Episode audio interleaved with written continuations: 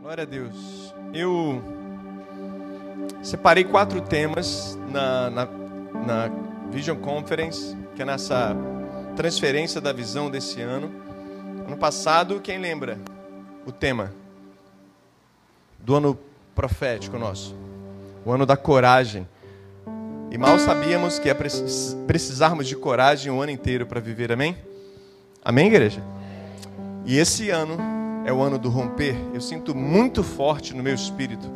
Quero que você fique agora muito atento, cara. Que você deixe seu celular de lado, que você deixe tudo de lado. Quero que você fique muito atento que Deus vai falar com você. Sabe, a palavra diz que a fé vem pelo ouvir. Muitas vezes a gente não tem fé porque a gente não ouve, amém? Então você precisa ouvir, cara. Você precisa focar. Você tem que ter senso de foco, senso de urgência, para você reter o máximo. Você tem que ser uma esponja nessa noite, amém? E esse é o último dia da visão, da transferência da visão. Então Deus marcou esse dia. Então eu sinto muito forte no meu espírito que Deus tem algo muito forte para transferir para vocês. Ah, Deus não dá, não dá uma visão à toa, tudo bem? Deus não dá uma visão à toa. Quando Ele dá uma visão, é porque ele já providenciou a provisão. Você não entendeu? Quando Deus está dando uma visão, ele já. O que, que vem antes da visão? A provisão. Faz sentido? Quem é bom de português aí? Pro vem antes, né? Proativo. Provida. Provisão. Provisão. Se Deus está liberando uma visão hoje, é porque Ele já proveu. Então, se Ele está falando sobre romper, se o céu está falando sobre romper, é porque já rompeu, está tudo pronto para você viver, sabe, o seu destino em Deus. O destino da Simeão está pronto e você vai ouvir mês que vem tudo sobre isso. Agora você está tendo um encontro com isso. A visão está sendo transferida para o seu espírito, que é o seu espírito que está recebendo isso, amém? Então, esse espírito está sendo cheio. A sua alma, às vezes, é confusa. Eu vou falar sobre isso hoje. Ela fica, às vezes, numa luta, porque a gente está numa luta constante da carne contra o espírito. Sim ou não? Não é verdade? Então, você tem que botar a alma bem quietinha no cantinho dela, neném. Fica aqui, hum, para, shh, quieta. Amém? E a gente tem que ir pelo espírito. Nós não somos guiados por emoções, irmãos. Nós não somos guiados por sentimentos, nós somos filhos de Deus. E Romanos 8 diz que nós somos guiados pelo Espírito, amém? Então nós vivemos por isso. É andar pelo Espírito. Cair no Espírito é legal, sim ou não? Quem gosta de chaba aí, eu gosto muito. Mas Paulo diz que nós devemos andar. Cara, você tem que levantar e andar no Espírito. Faz sentido? Então, o primeiro dia eu falei sobre o resplandecer, o levantar, o aparecer, o resplandecer de um romper. Quem estava aqui? No primeiro dia? Eu falei no segundo dia, a espera, como você esperar. Então, primeiro dia, como você se posicionar. No segundo dia, como você esperar. A espera de um romper. Quem estava aqui? Amém? Só a Sara? Só o Micael? Tá? E o terceiro dia, a cultura de um romper. Como você mantém um romper. Agora, falar sobre níveis de romper. Fala comigo, níveis de romper. Níveis de romper. Os níveis de um romper. Abre comigo Romanos 12, versículo 1 e versículo 2. Um texto conhecido para você, eu sei que você conhece. Abre aí no seu aplicativo, abre aí na Bíblia física. Mas eu sei que vai saltar aos teus olhos de uma forma diferente hoje. Eu sei que Deus tem uma revelação fresca para nós. Você crê nisso? Amém? Glória a Deus. Esperar você chegar.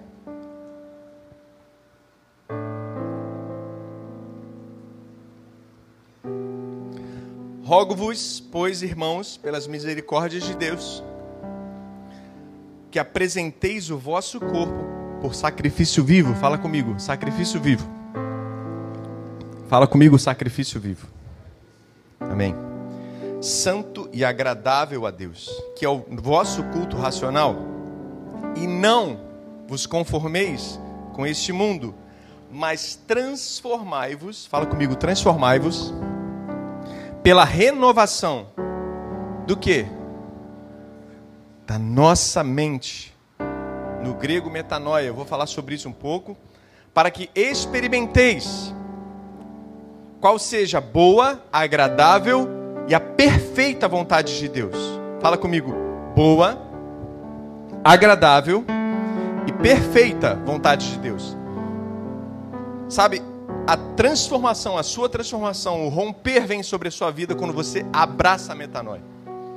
Os romperes vêm sobre a sua vida quando você abraça a transformação de mentalidade. Então fala assim para mim, ou para você mesmo, fala assim: nesse nível que eu estou, não dá.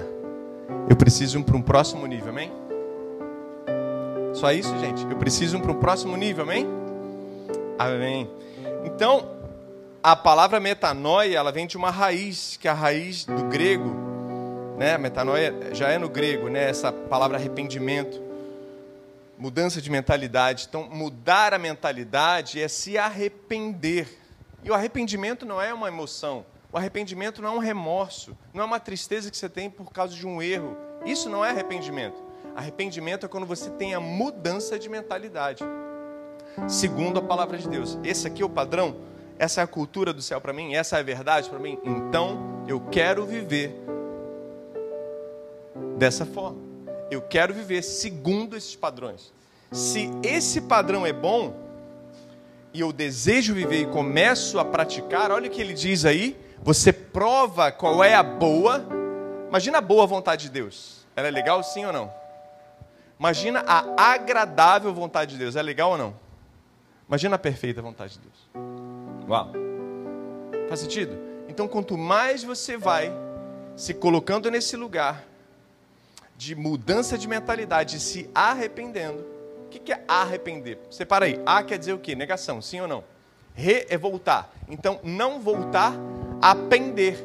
Arrepender. Não, você não volta a pender para aquilo que você fazia. Você muda a mentalidade. Faz sentido? Isso é arrependimento. Eu não volto a praticar o que eu fazia até agora, porque não está dando certo. Então eu preciso tomar uma atitude. E eu preciso tomar atitude segundo a verdade, segundo a palavra de Deus. Aí eu vejo romper. Eu quero falar um pouco sobre isso, um pouco mais. É, um pregador uma vez disse, e eu anotei isso. Se você quiser, anota aí. Depois vai estar no nosso aplicativo. Diz assim: Muitos se arrependem suficientemente para serem salvos. Muitos se arrependem suficientemente para serem salvos, mas poucos se arrependem suficientemente para ver e viver o reino de Deus. Muitos se arrependem suficientemente para serem salvos, mas poucos se arrependem o suficiente para ver e viver o reino de Deus. Quem quer viver o reino de Deus aí? Eu quero viver. Cara, eu não vim aqui, sabe, depois de 12 horas num plantão no hospital, vim para cá para perder meu tempo. Eu vim para cá para viver o reino de Deus e para você viver o reino de Deus. Eu quero liberar uma palavra profética hoje sobre a sua vida, para que você tenha uma nova jornada inaugurada hoje, uma nova etapa como diz um jogador em um novo patamar. Amém? Tudo bem? Tá, cara, isso, isso é tão verdade, tanto que João Batista avisou. Arrependei-vos, mude sua mentalidade. Permita-se, abra sua mente, cara. E você vai ver, e você vai viver, porque é chegado o reino de Deus. João Batista então disse, quando viu Jesus, arrependei-vos, porque é chegado o reino de Deus. Então, Mude a forma de você pensar, porque o reino já chegou nesse, nessa terra, através de Jesus. Sabe, eu tenho a plena convicção que o reino de Deus, ele vai passar na frente de muita gente, mas muita gente não vai entrar e desfrutar disso. Vai passar na frente de muita gente, mas muitas pessoas não vão ver. Não sei você, mas o reino está aqui, amém? Então, eu não sei você qual é a sua interação com o reino de Deus aqui. Se você não está vendo, se você não está percebendo, se tem alguma coisa estranha, cara, em você e você não está vendo isso, cara, você precisa viver uma metanoia. Você precisa passar por um processo de mudança de mentalidade. Para que você possa ver, porque Ele está aqui. A palavra diz, sabe, é, em Atos, diz que nós apalparíamos, aliás, é, em João 3, apalparíamos, nós veríamos, entraríamos e apalparíamos o reino de Deus. Ele é palpável. A justiça de Deus, a alegria de Deus, a paz que excede todo entendimento. Deus quer que você viva a boa, perfeita e agradável vontade dele, cara. Deus é o maior interessado na sua vida, na sua história. O maior interessado. Você acha que sua mãe te ama, seu pai te ama? Você acha que seu marido te ama, sua esposa te ama? Ama, cara. Mas Deus ama muito mais. De tal maneira que Ele deu o seu filho por você. Então Ele quer ver. Sabe, Jesus não morreu na cruz para que você fosse, cara, um evangélico e eu também profissional. Não, cara. Para que você viesse à igreja só domingo, desculpa, mas para que você vivesse o reino de Deus. Quem quer ver e viver o reino de Deus aí, amém? Glória a Deus. Então, quando você disse sim, presta atenção nisso. Quando você disse sim, automaticamente o seu espírito, fala comigo, espírito foi regenerado. Quando você disse sim pela primeira vez, para Jesus, dizendo: Jesus, você é o meu Senhor e Salvador, eu me arrependo dos meus pecados, automaticamente o seu espírito foi regenerado. Fala comigo de novo: espírito regenerado. Então, o nosso problema para ver novos níveis de romperes não está no espírito, está, sabe aonde? Na alma. Para você viver novos níveis de romperes na sua vida, você precisa dar sim com a sua alma todos os dias. Então nós precisamos diariamente sermos regenerados na alma. Fala comigo, alma regenerada. Então nós temos que nos arrepender todos os dias na alma, nos arrepender, nos arrepender, até que eu veja o reino, até que eu viva o reino, até que eu entre no reino. Quanto mais distante disso, mais a minha alma precisa de regeneração. Faz sentido? Quanto mais distante, mas está tão longe. Mas parece que eu não consigo viver isso, porque a minha alma ou a sua alma precisa de regeneração. Faz sentido? Então você precisa dizer sim hoje, cara. Você precisa dizer sim. Você precisa sair daqui com seu sim. Faz sentido, irmãos? Deus não veio aqui, sabe, encheu esse lugar à toa para você poder ir embora de mãos vazias. A palavra diz que Deus não despede ninguém de mãos vazias. Fecha a porta aí, porque esse amém vai escapar, que só o Micael que deu amém. Amém? Ah, então foi você. Então, cara, João 3, João 3, de 1 a 5, abre comigo aí.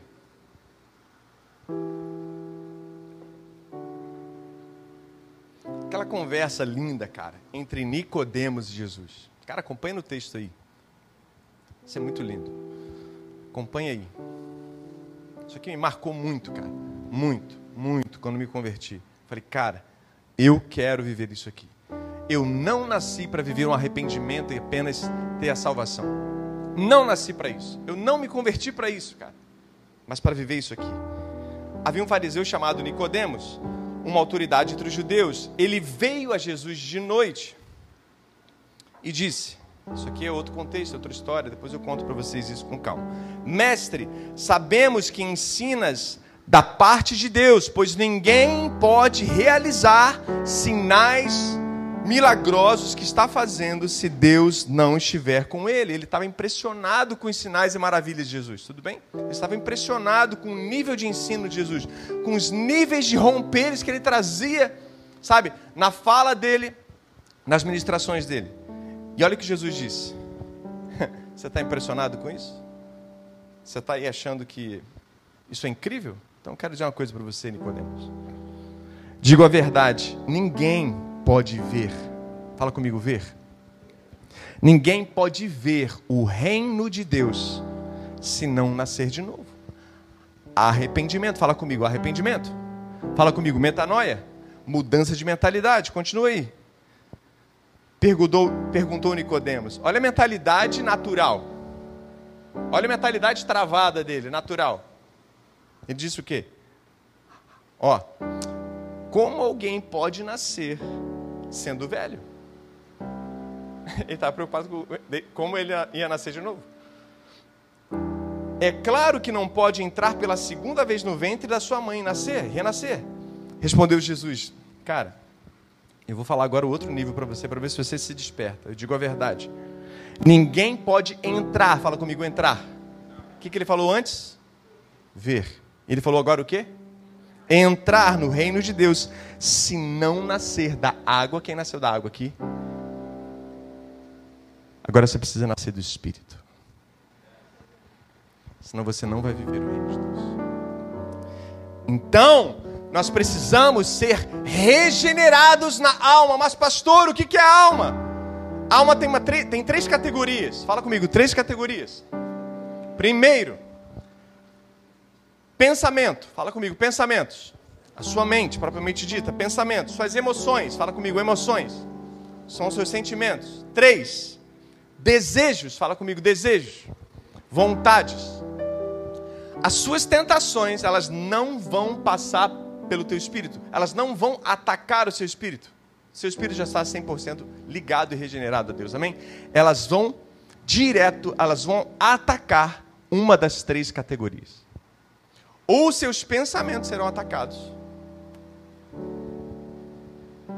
Ou seus sentimentos serão atacados ou seus desejos serão atacados. Então, o primeiro desafio que nós temos é o desafio de ser regenerado no espírito, amém? Se você já entregou, cara, sua vida para Jesus, amém? Mas se você não entregou, esse é seu primeiro desafio. Mas eu não posso ver o segundo, pastor, automaticamente é, automaticamente você recebe o Espírito de Deus hoje. Mas ele é ativado se a gente impuser as mãos em você e o ministrar sobre você e você vai ser cheio do Espírito Santo, amém? Então, o segundo desafio é na alma. Fala comigo de novo. Alma, para você despertar aí. Alma. Então você precisa dizer sim todos os dias da sua vida. Então você não tem que dizer sim só no dia lá que você se converteu. Que dia que você se converteu? Você consegue puxar a memória aí? Você precisa lembrar desse dia da sua regeneração. Faz sentido? Você tem que ter isso gravado no seu coração. Então todo dia é um processo de arrependimento. E isso me faz lembrar da história de Elias, Eliseu. E eu me identifico muito, muito, muito com Eliseu. Quem gosta dessa história aqui? Quem conhece essa história? Tá. Vem comigo lá em Roma, 1 Reis, aliás, 19, 19. 1 Reis, 19, 19. Vamos lá. Isso aqui é a chave para hoje, tá? Você precisa prestar muita atenção, dobrar sua atenção para você poder entender isso aqui. 1 Reis 19, 19. Então Elias, profeta, Israel. Então Elias saiu de lá da, da escola de profetas, aquilo que ele estava fazendo, e foi para onde? Ele tinha um objetivo, mas ele encontrou quem? Diz aí. Eliseu. Vou ler na íntegra, depois a gente comenta. Então Elias saiu de lá e encontrou Eliseu, filho de Safate ele estava arando, fala comigo, arando, arando a terra, né? Quebrando a terra, com doze parelhas de bois. E conduzindo a décima segunda parelha, Elias lançou, alcançou ele e lançou a sua capa sobre ele. Eliseu deixou os bois e correu atrás de Elias. E ele disse: Deixe-me dar um beijo de despedida no meu pai e na minha mãe e disse: Eu irei contigo. E aí Eliseu disse o quê? Elias disse o quê? Vá e volte. Vai lá. Dá um beijo neles e volte. Respondeu Elias: Lembre-se do que eu fiz a você, ou seja, lancei a capa. E Eliseu voltou, então, apanhou o quê? A parelha de bois e matou. Queimou todo o equipamento de arar para cozinhar a carne e deu ao povo e eles comeram. Depois disso, partiu com Elias, tornando-se o seu discípulo. Amém? Cara, preste atenção de como Elias encontra Eliseu. Eliseu está fazendo o quê? Arando a terra, quebrando a terra com uma ferramenta chamada parelha parelha era tipo uma, uma, uma canga, um jugo com uma madeira que encaixava em dois bois. E geralmente se quebrava, se arava a terra para preparar, para botar as sementes com apenas uma parelha, ou seja, uma dupla de bois. Tudo bem? Ele estava fazendo com quantos? Doze parelhas. Safate era um fazendeiro. Olha só, o, o, texto diz que ele era muito rico, porque doze parelhas para arar muita terra, então. Então, ele era um fazendeiro, então Eliseu era um filho, um filho de um, sabe, um fazendeiro muito rico. Ele era filho de um fazendeiro muito, muito rico. Então ele estava arando com doze parelhas. Ele era um excelente mordomo, sim ou não? Ele era um mega empreendedor. Se o empreendedor naquela época fazia com uma, um empresário bom, um mega empresário fazia com doze. Ele era muito rico. Ele tinha simplesmente aumentado a eficiência do seu pai maximizar os ganhos seis vezes mais. Fala comigo, seis vezes mais. Então Elias olha para aquilo, olha para aquela, para aquela situação, ele olha para Eliseu e fala: Uau, olha o que esse cara faz, trabalhando para o próprio pai dele. Veja, Elis, Elias, o profeta, ele era responsável por várias escolas de profetas em todo Israel. E ele estava procurando em todo Israel, depois de anos e anos e anos, ministrando em escolas de profetas. Em todo Israel não tinha um filho que ele tinha que transferir tudo para ele, transferir toda a sua unção para ele. Não tinha um filho. E quando ele olha para Eliseu, que não tinha escola profética, faz sentido?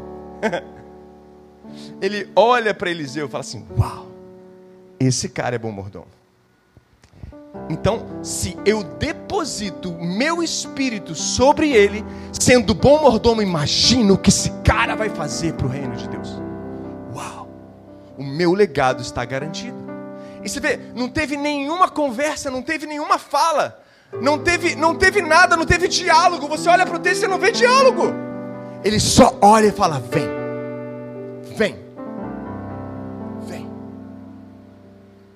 Não sei você, cara. Deus está dizendo para você: vem, do jeito que você está.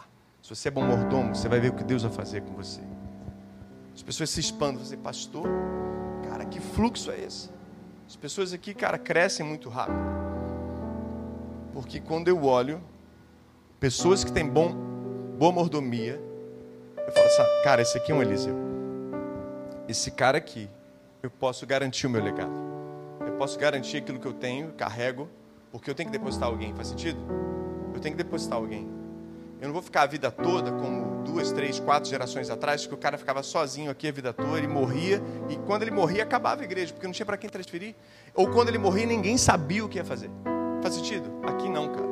Eu transfiro aquilo que eu tenho para os Eliseus desse lugar. Então, cara, olha o contexto ele tinha inúmeros, inúmeros, inúmeros discípulos proféticos. Você tinha lá o puxa-saco, você tinha lá o, o, espírito político, você tinha lá o, o, o, teólogo, você tinha lá o poliglota, você tinha lá o sei lá quem.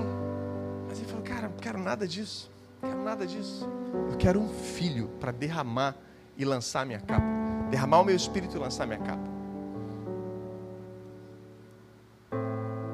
Diz, versículo 20, que Eliseu deixou os bois e foi atrás de Elias. E Elias falou assim: Cara, para esse cara eu vou dar porção dobrada do meu espírito. Dobrada do meu espírito. E aí ele falou: O quê? Deixa eu dar um beijo no meu pai e na minha mãe. Ele falou: Vai então, mas volte. O que, que ele fez? Ele obedeceu, ele voltou ele pegou toda a profissão dele e simplesmente quebrou tudo e queimou tudo.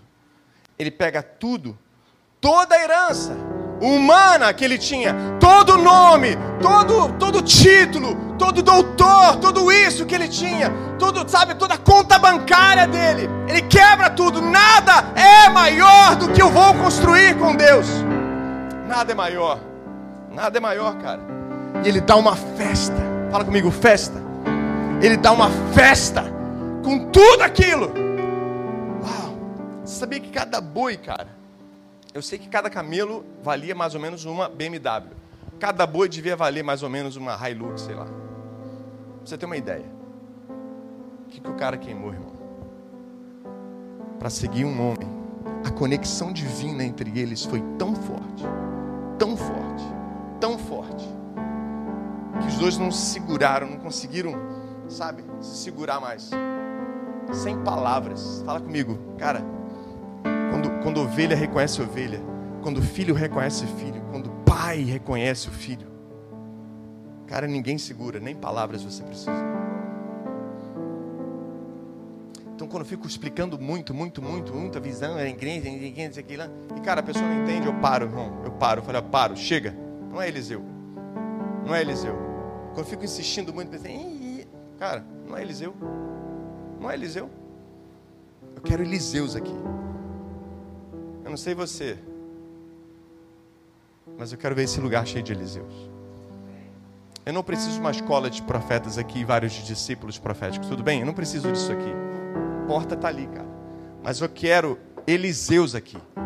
Eu quero Eliseus aqui. Eu quero homens e mulheres cheios do Espírito Santo, amém? Porque Deus me deu um chamado para a gente transformar essa cidade. Quando expandir isso aqui, quem tem ouvidos ouça, cara. Quando a gente expandir isso aqui, você vai ver o que vai acontecer com isso aqui, cara. Você vai ver. Eu sinto uma vibração no meu espírito. Mas quem é Eliseu está sentindo isso comigo. Uma vibração no meu espírito, no meu espírito. Espero que seja vibrando no seu também.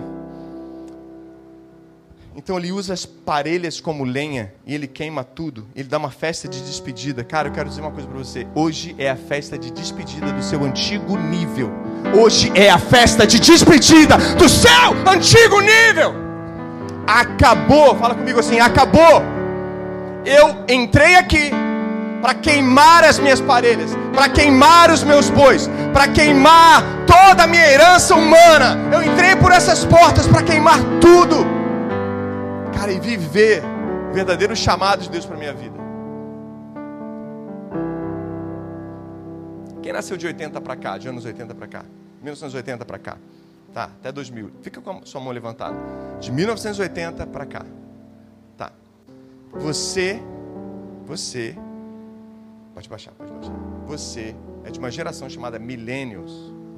Eu me encaixo nela.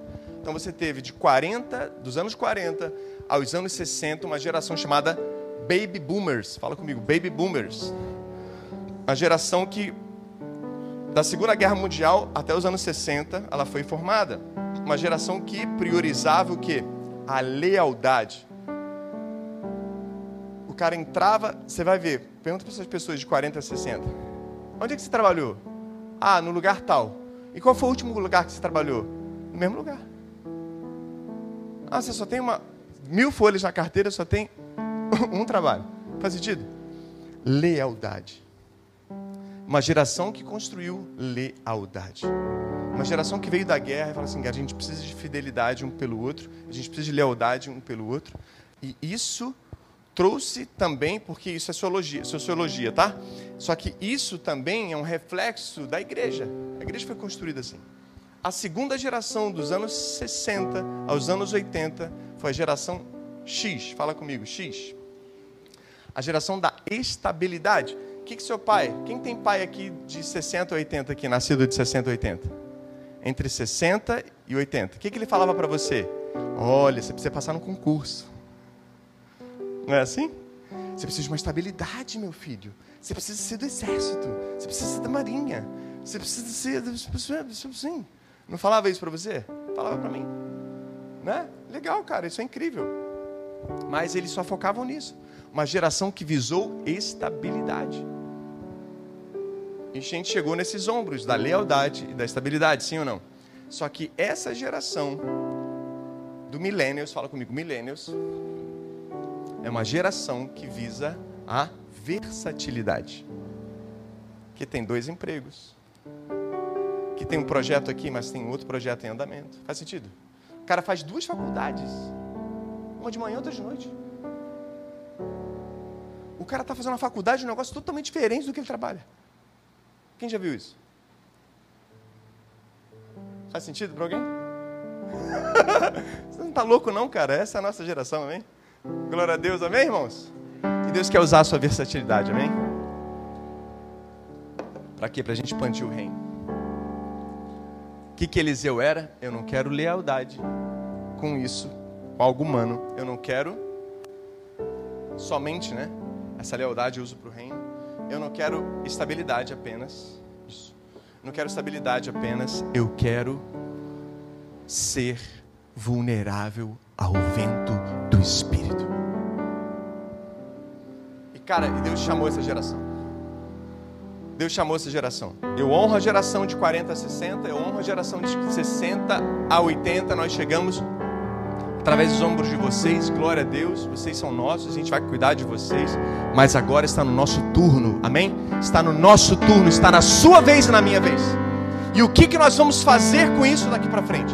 O que, que nós vamos fazer? Vamos olhar para os bois, vamos olhar, sabe, para as cangalhas, vamos olhar para aquela fortuna toda e falar: é, vai viver minha vida até morrer com um monte, parecendo um faraó, sendo enterrado com um monte de riqueza. É isso que você quer, cara? É isso que você quer para sua vida? Parabéns, que legal. Vamos construir um monte de pirâmide, então, em Niterói. A tumba dos niteroienses. Cara, o Egito vai ser pequeno. Cara, queima isso tudo, irmão. Você tem a pérola de maior valor. Você tem aquele que, cara, é o dono de tudo. E se ele te deu a visão, ele já te deu a provisão. E se ele te chamou, ele já pagou a conta. Cara, você está expandindo, expandindo, fazendo, fazendo. Cara, olha para a conta e olha para a realidade. São duas coisas totalmente diferentes. a gente olha para nossa conta e fala assim, cara, não vai dar. Mas sempre deu. Ele sempre veio. Ele sempre fechou a gente no azul em quase três anos de Semeion. Uma vez, uma vez a gente estava em casa, a gente chegou de um culto, a gente não tinha tesoureiro na igreja, a gente que fazia tudo, né? Da tesouraria, recepção, a gente fazia tudo. Da vassoura, o microfone era a gente, eu e minha esposa. A gente chega em casa, a gente guarda tudo que a, a coleta que a gente ia depositar em segunda-feira. A gente eu tinha contado, ela tinha contado, tinha uma outra irmã também que já fazia parte da administração da igreja, que tinha contado, a gente tinha, tinha tríplice conferência. Aí a gente guardou e quando a gente pegou segunda-feira para depositar, tinha mais 467 reais e uma pena dentro. Até os anjos ofertam na semeia, Cara, isso é muito real aqui. Isso é muito real. Eu não tenho medo de nada. Não vou dizer que não tenho medo, eu tenho medo, mas eu vou com medo mesmo, amém? Eu vou com Ele, cara. Eu vou com Ele. Ele não me paralisa. O espírito de medo não me paralisa. Gigante foi feito para cair. Gigante na Bíblia nunca derrotou ninguém, somente na sua imaginação. E na Disney, cara. Gigante nunca derrotou ninguém. Eu não vou parar por causa de gigantes. Eu não tenho medo de cara feia, medo de cara feia eu sirvo ao Deus Altíssimo, ao Rei dos Reis, o Senhor dos Senhores. Nós somos especialistas em decapitar gigantes. Amém? Faz sentido? Glória a Deus. Então vem comigo. Então Deus procura nessa noite uma geração que tem uma indignação santa no coração. Fala para o teu irmão que está do teu lado aí, cara, você tem uma indignação santa no teu coração? Se não tiver, eu quero transferir agora para você. Essa indignação santa que não tem para onde ir. Nós nunca vamos viver o nosso destino se formos evangélicos comportados. Levanta nem a mão direito, faz assim, para não atrapalhar. Irmão, vai com tudo, cara, vai para cima. Seja você. Seja o que Deus criou você para ser. Ninguém paga as tuas contas, cara. Quem paga as tuas contas é Deus, irmão. Vai para cima. Vai para cima, vai com tudo. Só não para.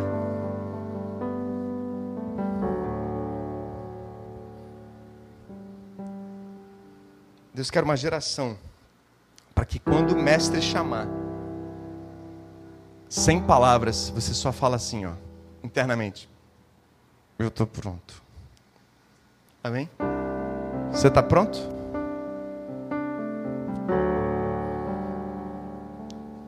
É para cima, cara. Agora, você já reparou que toda vez que Deus chama a gente para viver romperes, Deus chama a gente para um próximo nível, sempre acontece resistências? Sempre acontece lutas, ataques? Claro! Claro, evidente, lógico. Você vai enfrentar grandes resistências. Porque para você adquirir um novo patamar, você vai ter mais cinco coisas. Você vai ter mais tempo. Se você está indo para uma nova fase de vida, você vai ter, vai ter mais tempo. Você vai sair dessa luta para uma, para uma bênção, sim ou não? Faz sentido? Então você vai ter mais tempo, mais tesouro, mais talento, mais relacionamentos e mais influências. É por isso que vem a resistência. É por isso, porque Deus está forjando o seu caráter. Deus está preparando a sua estrutura para que aquilo que Ele vai depositar depois de se romper, sabe, não quebre em você. E não se perca. E você também não se perca. Então Deus está aprimorando, tratando a sua estrutura para derramar mais unção. Então existe um tratamento de caráter e ele é bom. Existe um depositar de romperes nos processos e ele é bom. Então, glórias a Deus por processos, glórias a Deus por desertos, glórias a Deus por vales, glórias a Deus por resistências.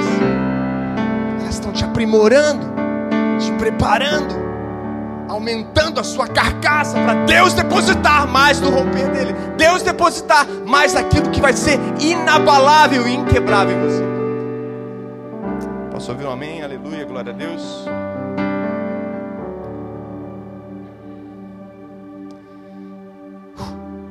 Deus está, se você está passando, na verdade, por essas resistências, Deus está preparando você como plataforma de avivamento, aonde você está. Deus está preparando uma plataforma em você, para você aguentar tudo que vem pela frente. Tudo. Tá difícil? Amém. Glória a Deus. Eu sei que atrás dessa muralha tem uma terra prometida. E eu não vou parar. Se eu tiver que tocar uma trombeta, eu vou tocar. Se eu tiver que dar sete voltas nisso aqui, eu vou. Se eu tiver que chamar a galera para a gente fazer um, um louvor aqui, destruir essas, essas muralhas, eu vou fazer. Faz sentido? Nada pode parar você. Então você não tem que pegar o caminho mais fácil, você tem que pegar o caminho mais difícil. Faz sentido? Tudo que o inimigo quer é que você pegue o caminho mais fácil, cara. Pega o caminho mais difícil. Se você tem uma palavra para lá, né? Evidentemente. Então, fala comigo assim: eu estou a uma conexão divina do meu destino. Por que, que você está aqui? Por que, que você está aqui? Porque você está a uma conexão divina do seu destino. Corporativamente, a Semeion é você. Então, o destino da Semeion passa por você. E corporativamente, a Semeion quer disparar o seu destino individual. Faz sentido? Então é um sinergismo. Nós somos um corpo único, um só corpo, um só espírito. Então a conexão divina entre eles era tão forte que mesmo sem palavras, é, como, é como Eliseu, cara, tivesse um Instagram, como diz o Tiago, um Instagram. Então, então, como ele tivesse um Instagram e Elias também, e um olhasse pro, pro stories do outro, aquela bolinha, não precisava nem abrir, né? Nem clicar, né? Fala, só fala, uau! Só quando passa essa bolinha aqui desse cara, eu falo assim, caraca, meu irmão, eu piro. Dá vontade de, de, de ver todos, né? Para ver qual é a novidade desse cara. Não sei se o exemplo foi feliz, mas esse foi o meu exemplo, tudo bem? Amém? É, mas, cara, a conexão deles era muito forte. Só para você descontrair um pouco, relaxar e volta aqui para mim. Então ela não era nem um pouco natural. Era uma conexão, fala comigo, conexão divina, conexão poderosa. Agora, você tem, você tem chamado a atenção do teu discipulador?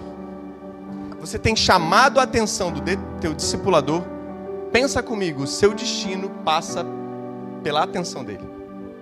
Não é à toa que Deus colocou ele como o seu, o seu anjo, o seu guia, o seu discipulador. A su, o seu destino passa por ele. O reino de Deus é assim, cara. Se você quer viver ah, de acordo com o reino de Deus, você precisa de cobertura e passa por ele. Pastor, está tá tudo parado. Claro, você não tem uma conexão forte com ele. Recebe a capa dele para você ver o que acontece na sua vida. Então, tudo que o inimigo quer é travar essa capa, para você não receber duplo espírito. E começa a botar um monte de abobrinha do inferno na sua cabeça. Abobrinha do inferno, abobrinha milanesa, abobrinha. É. Sabe? Desde Nathalie sabe disso. 17 anos, 16 anos, que toda vez, desde os meus primeiros anos, sabe, como, como ministro, cara, não era nem ainda teólogo, nada disso. Simplesmente eu trabalhava na igreja, era como você voluntário. Toda vez eu olhava, Deus, o que você está precisando aqui? Eu sempre fiz essa oração. Deus, o que você está precisando aqui? Eu quero fazer. Porque às vezes a pessoa tá, tinha 20 pessoas no louvor, não tinha ninguém na cozinha. Tinha 20 pessoas lá fora querendo aparecer, recebendo todo mundo, papá, papá. Mas não tinha ninguém para cuidar das crianças. Deus, o que, que você precisa? Como Eliseu, aonde estão as parelhas paradas da sua casa que eu quero fazer? Eu sempre fui assim. E olha onde eu cheguei. Faz sentido? Eu não sei se você conhece a minha história, mas ao longo do, do caminho a gente vai contando. Mas sabe? E uma certa vez assim, lá no início, muito lá no início, no meu primeiro discipulador, no primeiro retiro que eu fui na minha vida, lembra daquele retiro que eu acordava de madrugada para poder ir trabalhar e voltava de manhãzinha, enquanto todo mundo estava tomando café da manhã?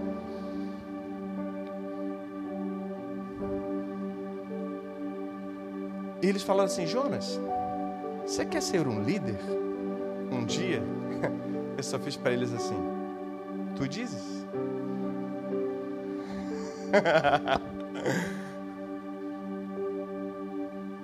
Eu estou pronto. Sabe o que eles falaram? Cola nesse cara, transfere a capa para ele. E aí esse meu primeiro era o segundo pastor da igreja que ele cuidava só dos jovens. Lembra dele? Evidente. Ele me chama para perto e de todos, sei lá, 100, 200 jovens que tinham a catedral, ele me fez o principal discípulo dele me preparou e eu já estou aqui. Sabe? É, por causa de uma necessidade do reino, que eu simplesmente falo, Deus, eu quero queimar as minhas parelhas, as minhas parelhas, as minhas parelhas de ministério, o que eu quero isso, quero muito isso, muito aquilo. Não, não, não, não, não. Deus, decide para mim, forge meu caráter, forge quem eu sou Prepare em mim uma estrutura, prepare em mim uma plataforma para eu não quebrar, para eu ser fiel. A gente já passou lutas desse tempo para cá, Nathalie? Ministerialmente? Muitas. Familiares, financeiras, algumas. A gente nunca cedeu, a gente nunca quebrou, a gente nunca disse sim para a alternativa mais fácil. A gente nunca disse sim para alternativas que viessem a comprometer o que a gente estava fazendo. E é por isso que você está aqui. É por isso que você está aqui. Porque a gente tem sido Elias para você. Agora eu quero saber, você tem sido Eliseu para esse lugar. Cara, você precisa desse encontro. A capa está prestes a ser lançada nesse lugar. Eu vou terminar hoje o dia da visão falando sobre isso sobre a transferência da minha capa. Eu quero transferir hoje. A gente vai ministrar hoje no final. Quero que você se prepare. Ainda tem alguns minutinhos ainda. Tem alguns minutos ainda, tá? Eliseu tinha aumentado a eficiência dele, cara. Só, só um parênteses aqui. Empurrar com a barriga não é reino de Deus. Empurrar com a barriga nunca e nunca será reino de Deus. Nunca foi, nunca será. Isso é má mordomia. Como é que Jesus recrutava? Ele falava: Vem, vem, cara, vem comigo. Vem, me segue. Ah, vem, me segue. Não quer, não quer. Vem, me segue. Como é que Jesus recrutava? Jesus não, não, não tinha um summit. Jesus não tinha um pitch. Jesus não tinha um curso preparatório para apóstolos e discípulos. Não tinha nada disso, cara. Vem e me segue. Você vai aprender fazendo, cara. Sabe qual é a diferença de conselheiro, mentor e discipulador? Sabe qual é a diferença? O conselheiro, você, você antes de começar a jornada, você fala assim: é, é, é, é eu começo agora, eu começo depois, quando é que é? Esse é o conselheiro. O mentor, ó, já comecei a jornada, agora eu pego para a direita, eu pego para a esquerda. Esse é o mentor.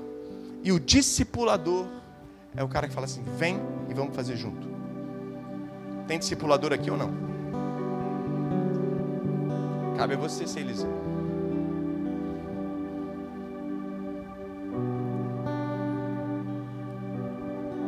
Discipulador e pai espiritual diz assim: Cara, me dá a mão e vamos sonhar junto. Eu quero sonhar teu sonho também. Vem construir comigo. Jesus não mandava para um RH. Analisa aí o currículo, isso é bom. Não tem tempo, cara. O reino não tem tempo, o reino é agora. O reino é hoje, amém? O reino já está nesse lugar, o reino é chegado. Então não tem tempo, cara. Primeira coisa que eu posso falar aqui, cara, se encontre apto. A segunda coisa é quando você está servindo, você não está parado, você está em movimento. Vem comigo aqui, Bernardo.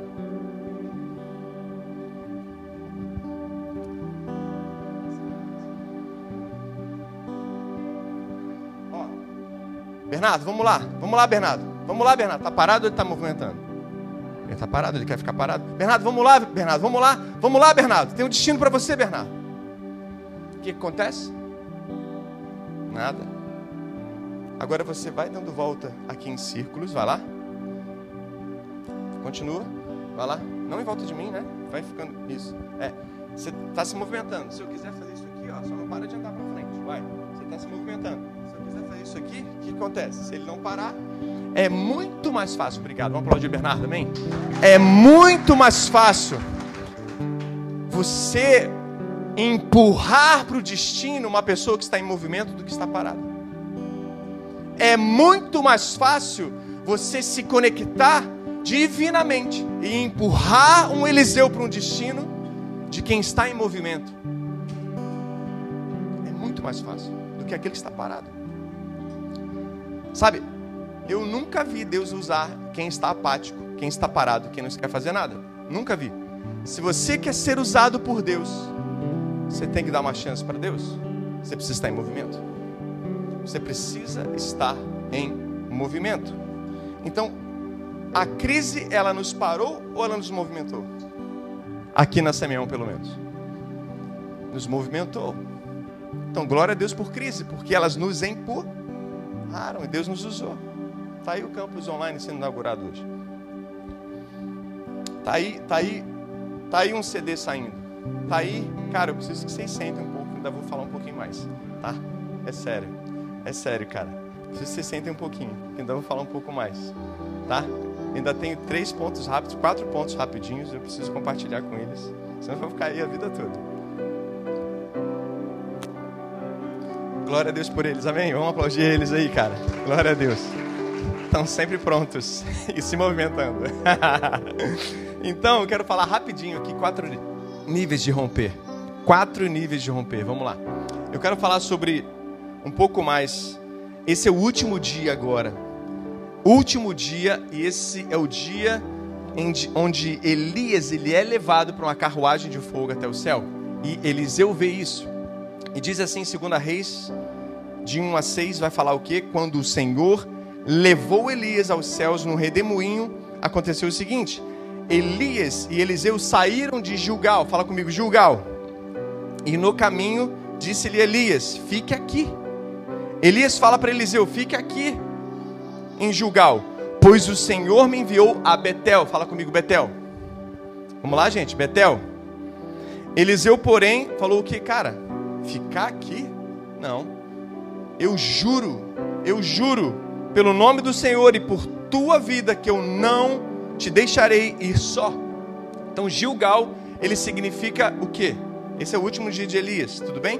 Eliseu sabia disso, ele era escolhido.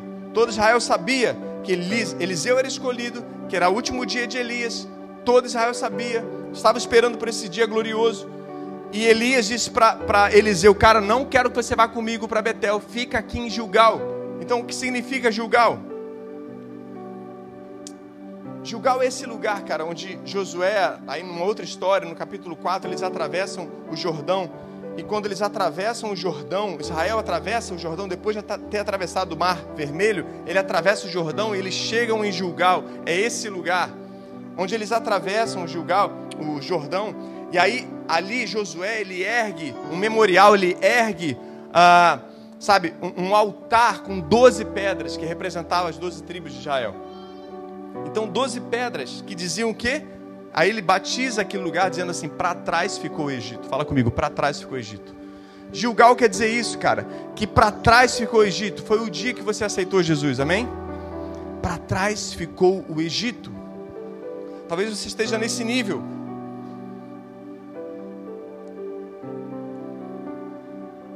Segunda Timóteo vai dizer assim, cara que, segundo o poder de Deus, que nos salvou e nos chamou com uma santa vocação, não em virtude de nossas obras, mas por causa da sua própria determinação e graça. E essa graça nos foi dada em Cristo Jesus desde os tempos eternos, ou seja, o poder de Deus, ele não serve só para te chamar, cara.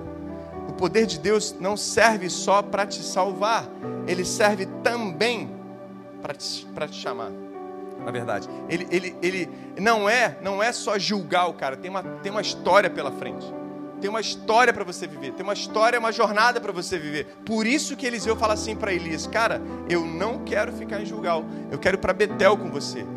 Se você quer, cara, a unção de um lugar, se você quer a unção do seu discipulador, se você quer a unção, cara, para sua vida, cobertura espiritual, se você quer viver um fluir, sabe, em níveis, em níveis de romper, você precisa andar na visão, andar de acordo com a direção que Deus tem dado para quem está sobre você.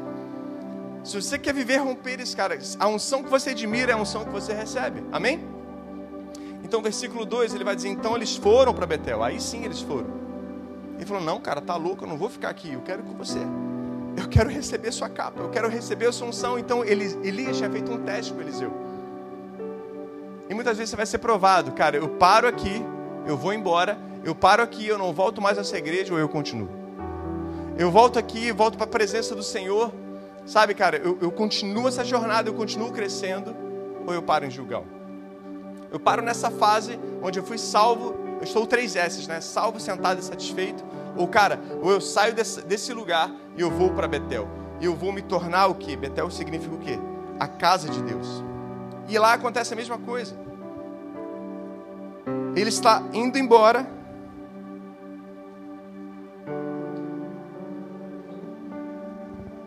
E ele diz o que, cara, eu não vou ficar aqui com você também, eu quero ir para o outro estágio com você. Acontece a mesma coisa, mas eu quero explicar o que é Betel.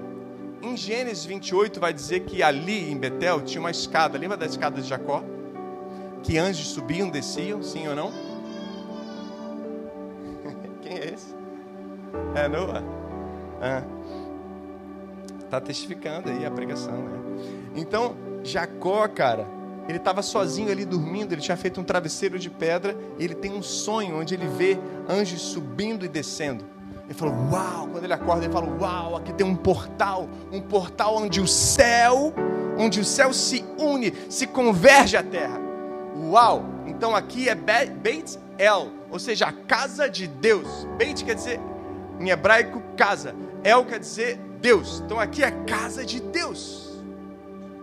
É a casa de Deus, onde o céu se converge à terra, cara. Você crê que aqui, na casa de Deus, você sendo casa de Deus, formando isso aqui uma casa de Deus, há um céu aberto aqui sobre você. O céu está se convergindo aqui. Então falou assim, cara, quão temível é esse lugar. Não há outro lugar aqui, é a casa de Deus. Então ele pega um travesseiro de pedra ali, ele derrama óleo sobre aquele travesseiro de pedra e chamou assim: Cara, esse aqui é Betel. É a primeira menção de igreja. Então, Betel é uma aliança física. Betel é uma aliança física entre Deus e a terra. Assim como a igreja, que ela é concessionária do reino de Deus na terra, tudo bem?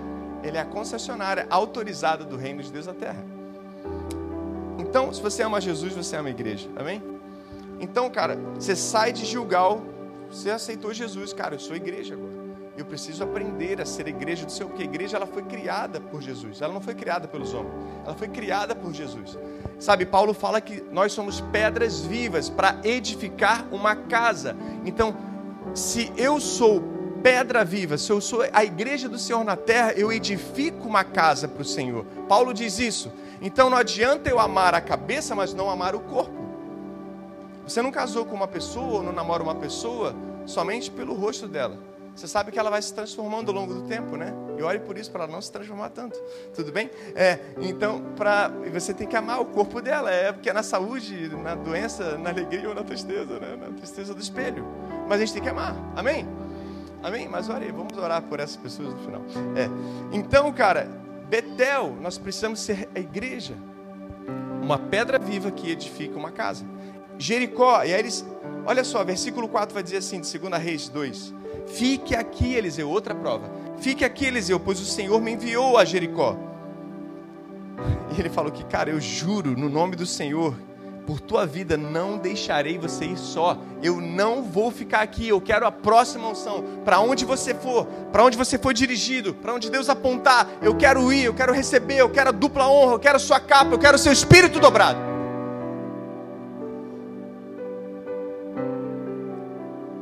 Ele sabia que Deus ia levar Elias. Ele falou: Não, cara, estou com você até o final. Até o final. E Jericó, cara, é um vale. Não sei se você sabe, Jericó é um vale. Eu estou terminando, gente. Jericó é um vale. É o mesmo vale que Josué ele desce, em Josué capítulo 5. Ele tem um encontro com uma imagem de um, de um anjo guerreiro. Na verdade, ali, ele é o próprio Jesus ali. Ele encontra com Jesus uma forma de guerreiro. É Jericó, onde tinha uma muralha, tudo bem? Jericó, onde tinha aquela muralha antes da terra prometida. Então, cara, Jericó é um lugar que você sabe que tem uma terra prometida. Você sabe que Deus tem uma herança para você. Você sabe que Deus tem uma palavra para você, mas tem resistências. E você faz assim, cara, é esse lugar que eu preciso atravessar porque eu tenho um monte a conquistar. Eu tenho um monte da sociedade, um dos sete montes da sociedade para conquistar. Eu preciso, é esse lugar onde você já saiu do nível de pedra, do nível de quem edificou uma casa, agora você está indo para as esferas. Você está indo sabe, levar os valores do reino para que os valores do reino destruam os valores desse mundo. Quais são? O racismo, a corrupção, a pornografia, a pedofilia, a exploração sexual e tantas outras coisas. A orfandade, a miséria, a injustiça, a malandragem, cara. A indisciplina do brasileiro. Que mais? A manipulação do brasileiro. Para destruir esses valores que não são do reino, amém? Você entra nas sete esferas onde você trabalha, onde você está sendo preparado para você destruir isso, cara. Então, qual é a sua Jericó? Qual é a sua Jericó? São os montes da sociedade? Ou você vai destruir alguma coisa, ou você vai reformar, ou você vai inovar. E Deus tem esse espírito para você hoje, amém?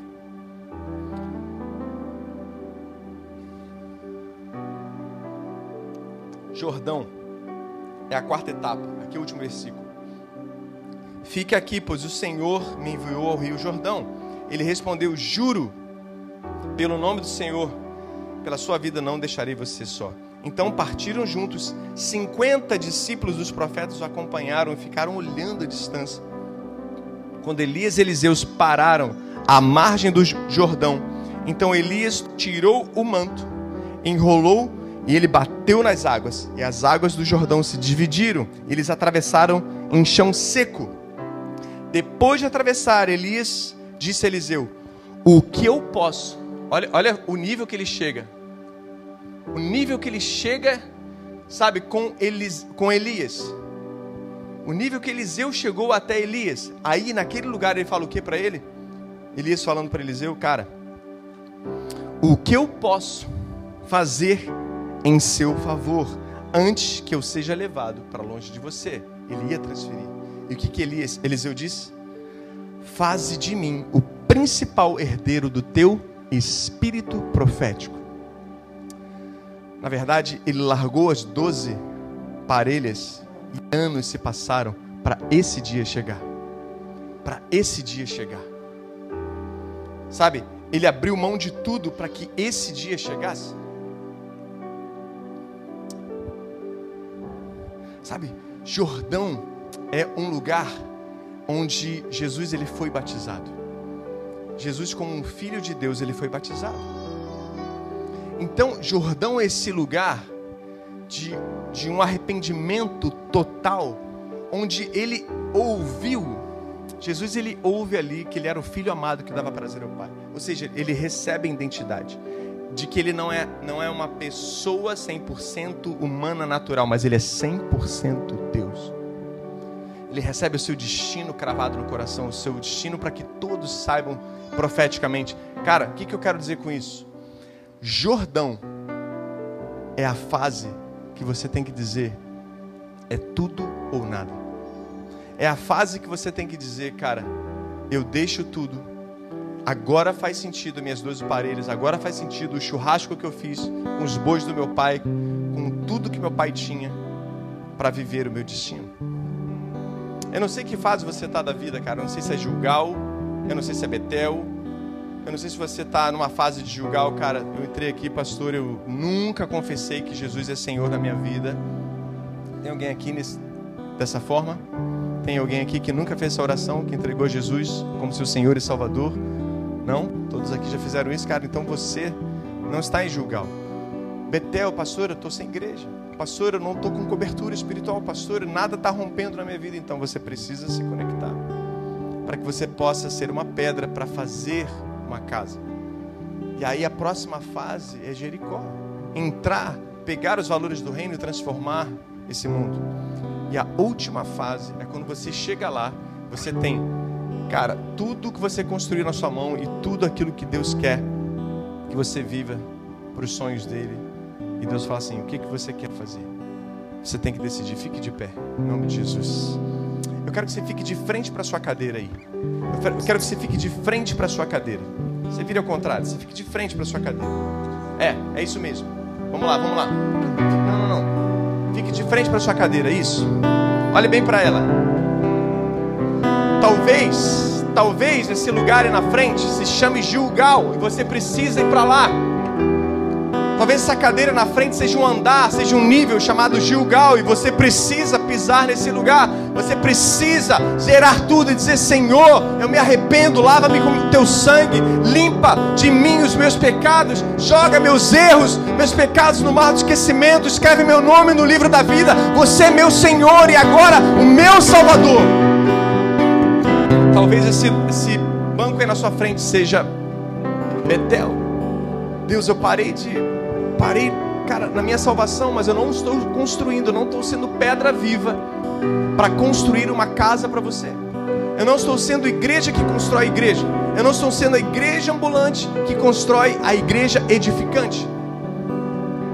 Talvez esse lugar na sua frente aí seja Betel. Talvez esse banco na sua frente, essa cadeira na sua frente, que a gente vai limpar depois aí, cara, depois você subir, não importa. Seja Jericó,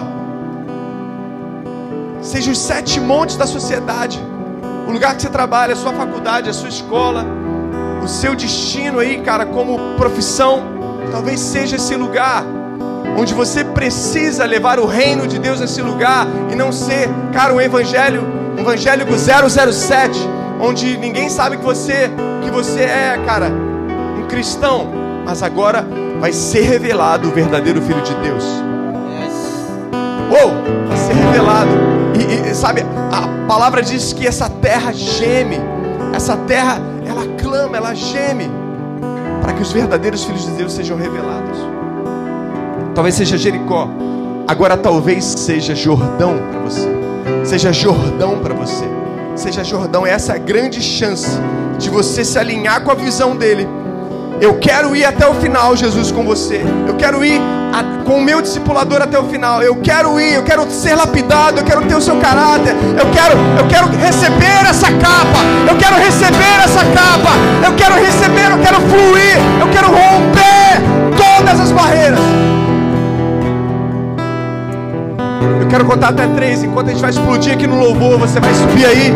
Você vai dar um brado de vitória em cima dessa cadeira. Um, se prepare. Vamos lá. Esse é o seu próximo nível. Vamos lá, o nível do seu romper. Coisas vão acontecer quando você subir. Dois, dois. Quando falar três.